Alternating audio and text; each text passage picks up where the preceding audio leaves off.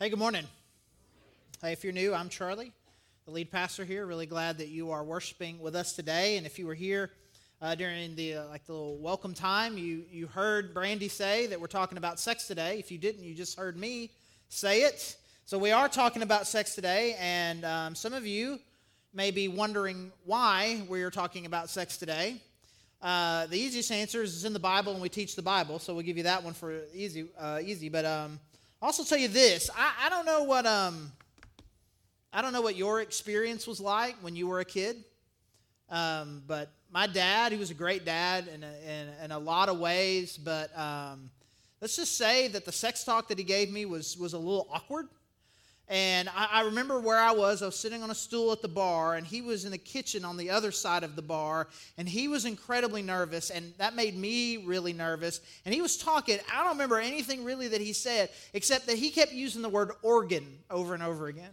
Like, you've got an organ, and she's got an organ, and the organs come together. And let me tell you something I only knew one definition of the word organ, and it was the pipe organ that they played at church, and I didn't have one, and I know where she had one, and I just didn't understand. And then after it was over, he asked me if I had any questions, I didn't.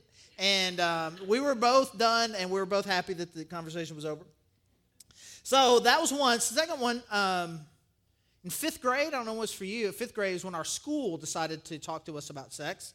And they split guys and girls. The girls were in the one classroom with the teachers, and then the principal was with the guys in this room and i don't remember much about it except i remember he would use all the like the the, the real names for for the parts the organs if you will. Um, he, he would use all these and and then we had no idea what he was talking about and he would ask does anybody know the common word for that. And a lot of us were like mm. and there was this one guy i remember exactly who it was he was sitting at the front. He always knew. And he would raise his hand and he would say the word that we use and he would say it and then we would all just laugh. So i learned a lot there too. And finally it leads me to what i learned about sex at church which was don't. Don't it's bad. Did you know it's bad? It's bad. You shouldn't do it because it's bad. It's so bad. Bad. Don't. God doesn't like it. God doesn't like it when you do it. Why would you even think about it? You're bad for even wanting to do it. Bad, bad, bad. Don't, don't, don't. And so, that, for the most part, is the culmination of my um, sexual learning and understanding over uh, a good portion of my life. So it would be no surprise then if I were to tell you that I spent uh, most of my teenage years, really all of my teenage years, all the way into college, all the way up into the first few years of my marriage, completely and totally confused. Um, not knowing what sex is, not understanding my own sexuality, certainly not understanding the difference, differences of my own wife's sexuality, and now I am, I am simply going off what I would consider my instincts and I don't know what you think about your natural instincts, but my natural instincts are not healthy. And for those, uh, for, for a lot of those years, let's just say that I did some damage, and some damage was done to me. And um, your story may be a little bit different, but I would be, uh, I'm very confident that there's some similar stories in here, just a lot of confusion, a lot of misunderstanding, a lot of hurt, a lot of brokenness. Um, my, my, guess is, is that, that for some of us, just even the mention or the idea of the word sex brings a lot of shame because of some of, the, some of our past, some of the things that we've done, or something that has been done to us. And so we feel all this hurt and, and, and shame, and there's just been all this destruction. And you talk to enough people, you, t- you, you interact with enough marriages, and you just realize, man, this is just, this is just undoing us. It is, it is, it is breaking down marriages. And because we don't know what sex is, we, we, you know, we, we got two people who barely know each other just interacting with each other's bodies. And we, we say, well, that's, that's sex. Or a guy by himself with a computer in the dark watching this. Well, th- this is sex. And what I'm doing with myself, that's, that's sex. That's what this is. And, and we have these completely warped ideas about what it's supposed to be and this thing that is so precious to God and so valuable to us, we, we don't understand it. And it's just causing destruction everywhere. That's why we talk about it. And we talk about it because, in fact, what God has for us is an amazing alternative. He was not shy to talk about it. This book that we're looking at in Song of Solomon is just vivid. I, I would, I would use the word, I, this word has a negative connotation to it in some ways when we talk about sex, but I would describe this book as explicit.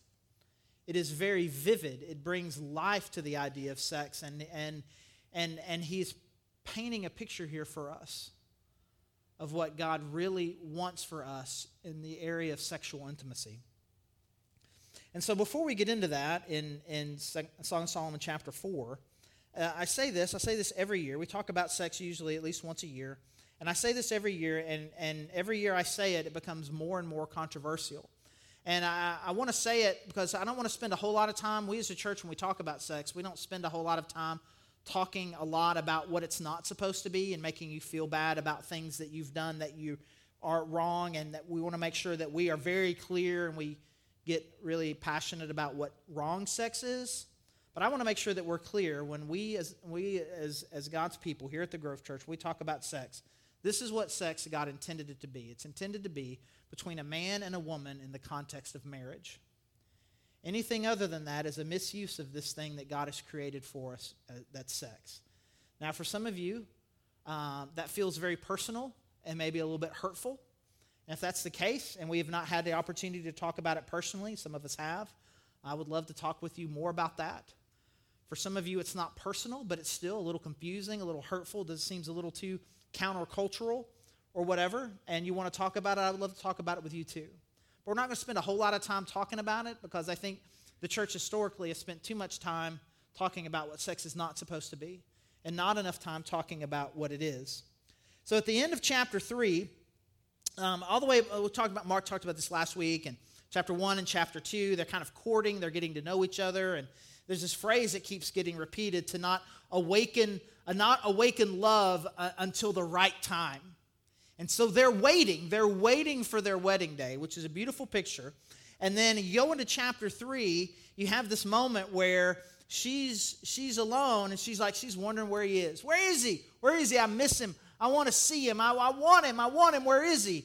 And and and turns out we're building towards their wedding day because then he appears in this really kind of uh, elaborate kind of carriage that he's brought in, surrounded by sixty of his of his men fully armed, and he's wearing this wedding crown. So we're experiencing their wedding day and this, and this huge joy that she has now that she is finally going to get connected with her man. And now we move into chapter 4, verse 1. It is now no longer wedding day, but it is wedding evening.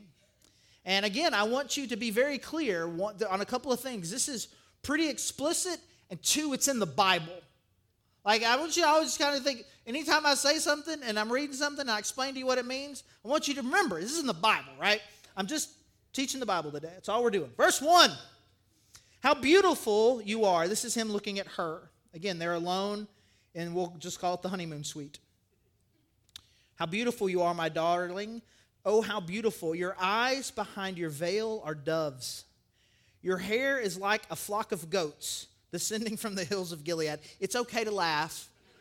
It's okay to laugh at the compliments that just don't make any sense, and I'm not going to work real hard to try to make some of them make sense. We'll just go on. Your hair's like goats. That's great. Number two, verse two Your teeth are like a flock of sheep just shorn, coming up from the washing. Each has its twin, not one of them is alone. Now, I do want to explain this one to you. Because what he's saying here, he's talking about how clean her teeth are, and he says each one's got the twin. He's like, baby, you got all your teeth, and they clean. Like if there's a, if there's something that we can relate to here in Arkansas, it's that. I mean, that's a powerful compliment, right? You got all your teeth, baby, and you wash them. You the best. You the I'm so lucky. Verse three. Your lips are like a scarlet ribbon. Your mouth is lovely. Your temples behind your veil are like the halves of a pomegranate. Your neck is like the Tower of David, built with courses of stone. On it hang a thousand shields, all of them shields of warriors. Now, we may not understand all of the metaphors here, but you get a picture of what's really happening here.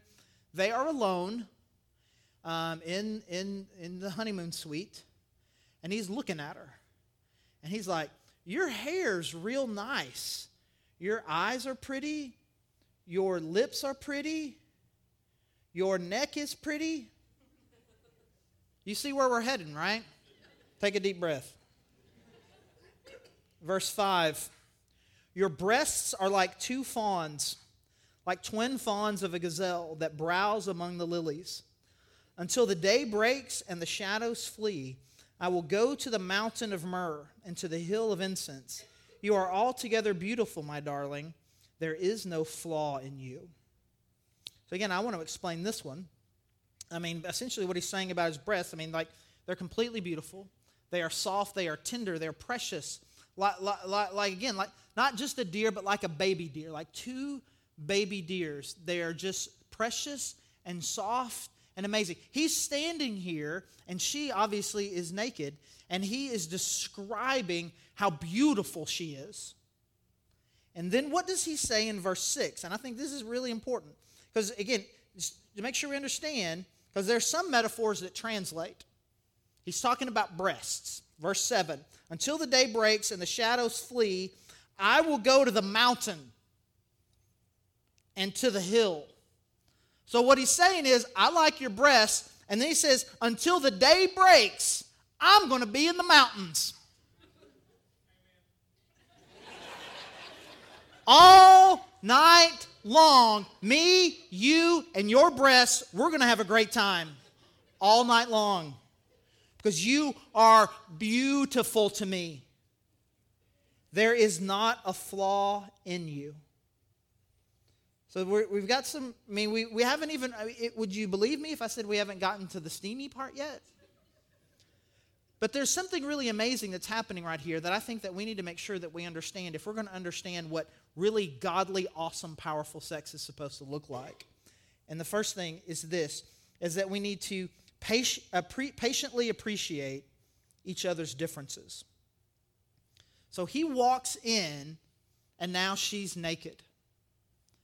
Now, again, what a guy would, would be more inclined to do hey, there are no restraints. Your, your wife is naked. You do whatever it is you think you want to do. What is a guy typically going to do? He's just going to go for it. Hey, look at you. You're naked. I'm naked. Let's go. But what does he do? He takes a step back, he stops. He takes, he takes some time to admire her. You are, you are beautiful. He knows that while he, as a guy, may have a more instantaneous sexual response, he understands that his wife is different and she needs a bit more of a slow build. And so rather than just kind of jumping straight into it, he slows down, takes his time a little bit. But then we also see um, her appreciating him a little bit. And my wife and I, we, we joke about this that there's two kinds of compliments that I give to my wife. There's the ones that I want to give my wife, and there's the ones that my wife wants to hear from me. Right? I would imagine that would not, I, would, I would not be surprised by the results of a poll uh, how many of you women really like it when your husband would say to you, Man, I really like your boobs? Man, your boobs are, woo! I mean, it's like, uh, this is what he does. She appreciates the fact that he's incredibly visual. And she is letting him be visual. The thing that he is that he notices, the thing that really catches his eye, he says that to her, and she lets him. There's no, there's, no, there's no judgment there. He understands she needs a bit of a slow build. She understands that he is very physically aroused by what he sees. And so there's a mutual appreciation for how each one of them is different. And so I think we all understand this. Maybe we do. I hope we do. If not, I'll say it that there are two very different types of sex drives in a marriage relationship the, the husband and the wife are very different. The husband can go from uh, uh, minding his own business to completely aroused and ready to have sex in an instant. But a wife isn't that way. We'll just say it. It's more of a slow build for her.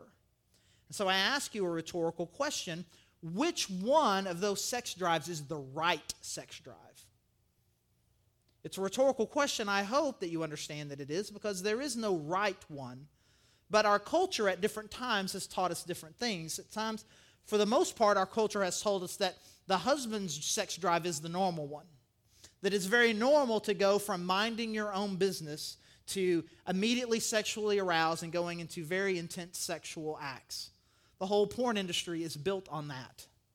But it's not just simply the porn industry. You can, you can watch just what you would consider to be a normal television show or a normal movie. And it is amazing to me the number of times that two people are just minding their own business, living their life, or maybe even having some sort of fight, and then in one instant, boom, snap your fingers, somebody is swiping everything off the desk, and we're having sex right there on the desk. Now it's a joke now in our house. I pause it every time, and I look at my wife. It's like, is there anybody doing that? Like anyone? Is this really happen? Where you're like, no one's really thinking about sex, and then suddenly, boom, both of them are. I, I, I, totally get how a guy, if a woman did that, would be like, oh, I wasn't thinking that, but I'm ready instantly. If this is where we're doing it and how we're doing it, I'm 100% in. But it doesn't work the other way. But you show it enough times, and a woman can become convinced that that is the right way. A husband can come convinced, like, how come you aren't like all of the women that I see here? And so we begin to describe women who have very normal, slow build sex drives. We begin to describe them as frigid, cold, and distant. And we do a lot of damage to women by telling them that. But there's a bit of a countercultural movement, too, that says that because guys are so instantly interested in sex and so want sex at a different pace, at a different time, maybe a, a little different levels of intensity, and because they can go from zero to 60 so quickly, that the counterculture tells us, well, really, what that tells us is that men are perverts. Men are perverted, and, and women begin to believe that there's something wrong with their man because he does not have the slow romance build naturally in him. There's something wrong. He is, he is selfish. He is perverted. Or we can even get to the point to say that then, then because a man is like that, he is necessarily predatorial. Now, I'm not saying that there aren't predatorial men any more than I'm not saying that there aren't women that need a little help with their own sex drive. But I'm telling you, once we've decided that because a man is different than a woman, there is something wrong with the man. Or we've decided because a woman doesn't have a sex drive the same as a man, there's something wrong with the woman. We've got a real problem because real intimacy and passionate sex comes from a deeper appreciation of the other's differences. Intimacy works because of these differences the emotional differences, the physical differences. When I slow down and wait for my wife. And I take the time to get her to where I am, the sex is immensely better. And when she lets me have the freedom to be an assertive pursuer of her, and I don't feel any guilt and shame, and in fact, rather than being a little weirded out by it, appreciates that she has a husband that is so into her, the intimacy builds. So she'll be walking around, minding her own business, looking in a way that I find amazing, and I'll say something to her, and then she'll give me that, that makes me a little uncomfortable look. You know the look I'm talking about it. You have both given and received that look. She gives me that look, and I say, Oh, okay, I, I forgot. I will just ho hum, same old wife, same old body, who even cares? And we joke about that because like that's the alternative. You want me into you. And she gets it, and it's a joke. But she recognizes that I'm very different, and I appreciate that about her. Because then, as a guy, what I do is I learn to appreciate the pursuit. This is a challenge. At the end of this challenge is a, a beautiful, amazing, sexy, intimate prize that only I can have. And if I do the work and I pursue her and love her well, at the end, something incredible is going to happen. And I'm not going to get frustrated with her because it, take, it takes a little work. That's ridiculous. I've joked about this before. We've talked about it here before if you've been around, where um, there was this thing happened about 10 years ago. I was watching a show on Netflix and um, folding, folding some laundry. And my wife walks past and is like, Oh, you trying to romance me? I'm like, I am now. Right? And, and laundry kind of became a thing. It's like if, if I really want to communicate sexual pursuit to my wife, helping out and doing more chores than I normally would was a real, uh, very attractive to her. But we've been married over 25 and a half years now, and I've noticed that in different seasons of life, uh, different things are attractive to my wife. And in this particular season, the doing of chores has lost a little bit of its sexual luster. It's amazing to me that it ever had any sexual luster, but I was never complaining about it. Well, am I going to get frustrated with her? Honey, I folded all that laundry today. Where are you at? What? No, I learn. I understand. It's like in this era, my wife, with kids in college and, and this, and she's working and all these things, it is a different way. And that's beautiful because she's so different. And I love pursuing her. And at the same time, she learns to appreciate that there is someone in our relationship that is constantly pursuing deeper and better sexual intimacy.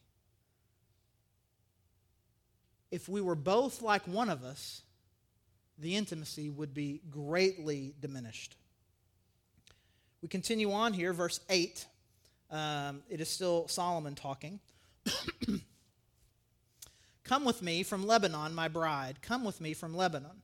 Descend from the crest of Amana, from the top of Senir, the summit of Hermon, from the lion's dens and the mountain haunts of leopards.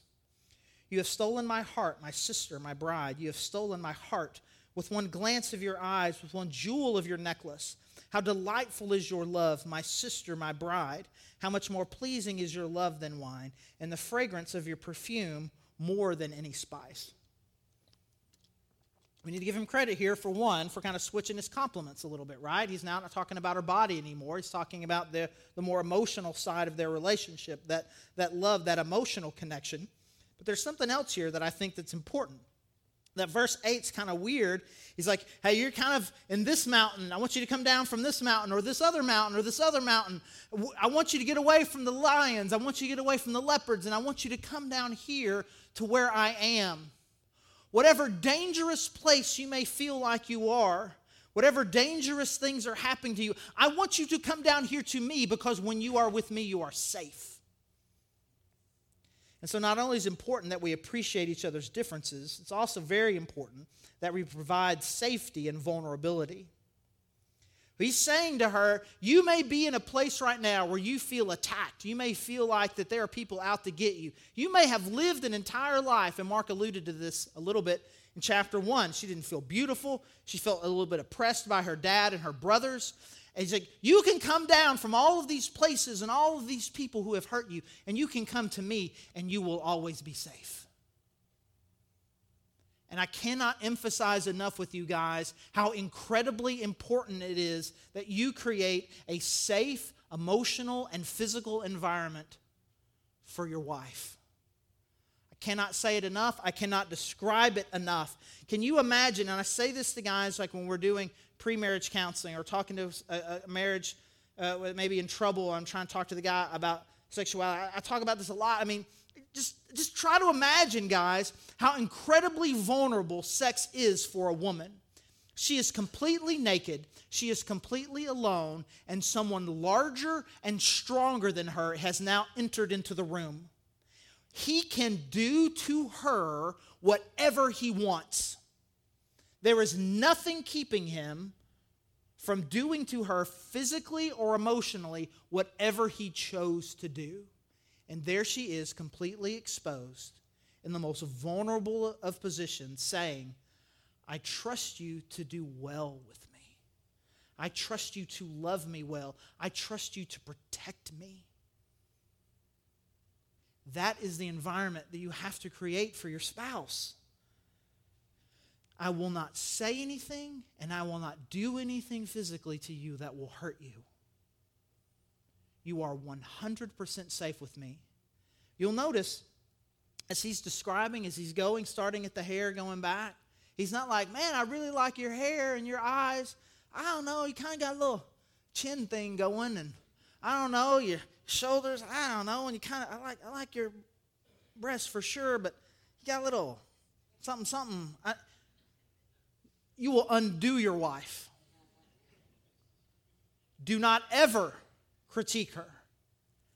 What does he say? You are flawless in every way. You work on that one. And then emotionally and physically, I'm not going to touch you. I'm not going to do anything to you that we are not doing together. You are safe with me, both in my words and with my hands. You're safe. Mostly that's a message for the guys, but I think there's a, there's a, there's a similar thing that the ladies need to understand. Um, a guy feels pretty vulnerable in sex too, and I've said some things, and they laugh. They get they get they get the laugh lines as they're kind of describing sex, and this is going to get a laugh line, but I don't necessarily mean it in a funny way. But we'll just, anyways. So uh, imagine sex. So so she's she's very vulnerable. He's there naked now too, and can we just be honest? It ain't pretty. You just look at it and it's like, like you pretty, but this ain't pretty, right? And so, but he feels very vulnerable because most guys are very insecure uh, about their masculinity, about the size, about the performance, about all of it. And he feels like he is, he, he's, he's walking towards you. He's like, Do you accept this?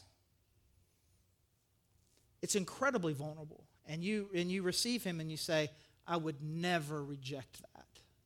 That is mine. It is a precious gift. So then we find ourselves in a very a different kind of situation where a husband, in order to provide safety and protection for his wife, will, will never put himself on his wife at a time or in a way that makes her feel uncomfortable. And a, and a wife would never reject the intimate advances of her husband. And so then we work it out the other way. Rather than everybody trying to force their way on the other one, we're working together trying to figure out I mean, how can I respect the fact that it's going to take you a bit? And how can I appreciate, admire the fact that you're trying to get me someplace that maybe I'm not quite mentally ready to go? And working together, we build a deeper level of intimacy. Now, we'll wrap it up here, uh, this last passage, part of the passage in verse 11. It's, it's him still talking, and she's going to wrap it up. And I'm telling you, it's about to get crazy intense. Your, your lips drop sweetness as the honeycomb, my bride. Milk and honey are under your tongue. The fragrance of your garments is like the fragrance of Lebanon. So he's already tasting whatever it is she's holding under her tongue. So that's where we are. They are kissing in a very passionate way. You are a garden locked up, my sister, my bride. You are a spring enclosed, a sealed fountain. Your, your plants are an orchard of pomegranates and choice fruits with henna and nard, nard and saffron. Basically, he's talking about here in verse 13, he's talking about everything that's between her legs. He's talking about it using these incredible spices and all these smells and experiences. Verse 15 You are a garden fountain, a well of flowing water streaming down from Lebanon. So he's making all these descriptions. There's a few metaphors here we need to make sure we understand. One is wellspring metaphors, and you'll find this in Proverbs 2 when it talks about sexuality. Just say this a well receives water, and a spring shoots it out. And those two things go together. The spring fills the well with water. Okay? And what he's describing her as is you are a well that is supposed to be fed by a spring, but is currently locked up, waiting for the spring to come. You are a garden, a garden referring to all of her sexual parts, a, a, a place where fruit grows and there's, there's growth and fruit. And he's saying, You are all of these things, and everything about this is beautiful and amazing, and I want to experience it in every way. And then her response to him is this, verse 16 Awake, north wind, and come, south wind, blow on my garden that its fragrance may spread everywhere. Let my beloved come into his garden and taste its choice fruits. It, would be almost impossible for me to overstate the level of sexual imagery and intensity in those few verses. My garden, all of my female anatomy, everything that you see, this garden, it is yours. I want you to take it. I want you to blow on it. I want you to taste it. All of its fruit and everything that it is is fully yours, and I want you to totally experience everything that there is about me. Last point passionately embrace intimacy. We talk about sex like it's about what you do to have babies. We talk about sex. It's like, well, yeah, I mean, it's not just for babies. God made it. God made it where it would feel good so that you would then also want to have babies. You know, they hadn't talked about having one baby. Not one time has it come up. All they are talking about is the incredible physical and emotional and intense passion that comes from intimacy between two different people who appreciate those differences, who are completely trustworthy in the, in the in vulnerability and passionately experiencing each other. No one is doing their duty to the other one. No one is, is, is just kind of, well, I mean, it's kind of my thing. Thanks for being there for me. We're talking about an incredible passion that is limitless. There is no limit to the experience of passion and intimacy put on this passage. I'll give you one small caveat, but we've already talked about it. The limit is we've got to get there together and the more aggressive of you is never going to take your spouse somewhere that they're not ready to go. And so we're never going to do that.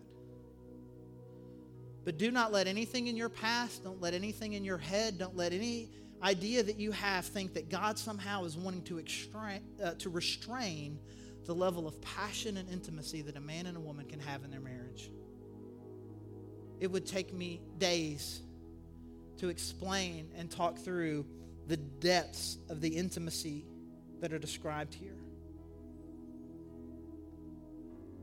And so we want to pursue more, greater, more passionate intimacy with each other. And I'm convinced of this. I, I, said this to my wife the other day and it embarrassed her, so I'll say it public. I'm convinced that in 30 years, our sex is going to be better than it ever was. That we're going to know each other better. It's going to be more passionate. It's going to be. I'm convinced because the reason I know that is because at 25 years, it's better than it's ever been. I don't have as much energy. She didn't have as much energy. We're tired. We got the kids and all the things, all the reasons. Things are sore and I'm old and, and tired and all the things. But I know her so much better and she knows me so much better and we're pursuing this together and the passion and the depth and the intimacy is greater than it's ever been. And i have no reason to believe that it's not going to continue to be so.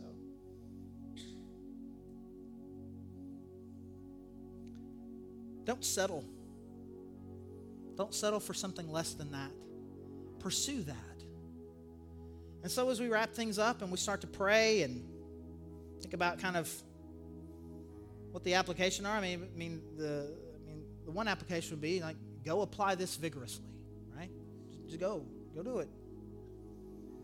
The other thing that I would say is that man, there's no doubt this has exposed some hurt, some pain, some brokenness from the past. Some of which was done before you got married. Some of it was done you've done to each other. And we've got to learn to heal, and we've got to learn to talk it out um, I, I, would, I would encourage you. One of the best things that can happen from this is to talk to somebody. Talk to each other. I mean, talk to each other. Talk to each other. Have a conversation. What are the things that are holding our intimacy back? What are the things that could help us get to the next level? What talk it out. And if you find yourself stuck, come talk to one of us. We would glad to help you. Because I think we just we've put so many false barriers paper mache walls and doors around what we can experience in our sexual intimacy that God is wanting us to break down. But it is going to take us time. It's going to take patience. It's going to take grace with each other. It's going to take healing and forgiveness. But let's, again, let's with passion, let's pursue all of that. Because God has something better in store for you than what so many of us has been, have been settling for. Let's pray.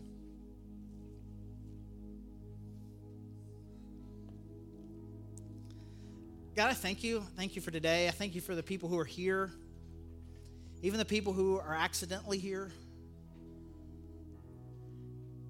And God, I pray, I just know that from beginning to end, there have been things here that have been exciting to us, a, a vision of, of something different and better. But God, there's also been some hurt that has been exposed, some things that we need to heal from. And God, I pray that we would not be afraid to confront anything that is holding us back or has hurt us. And that God, we would, we would vigorously pursue passionate, connected intimacy with our spouse. And God, I thank you. I thank you for putting the, this book there in your word. That we don't have to feel weird or perverted at all about any of these things, God. You said these things. And God, I pray that you would just help us break down the barriers and pursue incredible intimacy with our spouse. And we love you, God. And it's in your Son's name that we pray. Amen.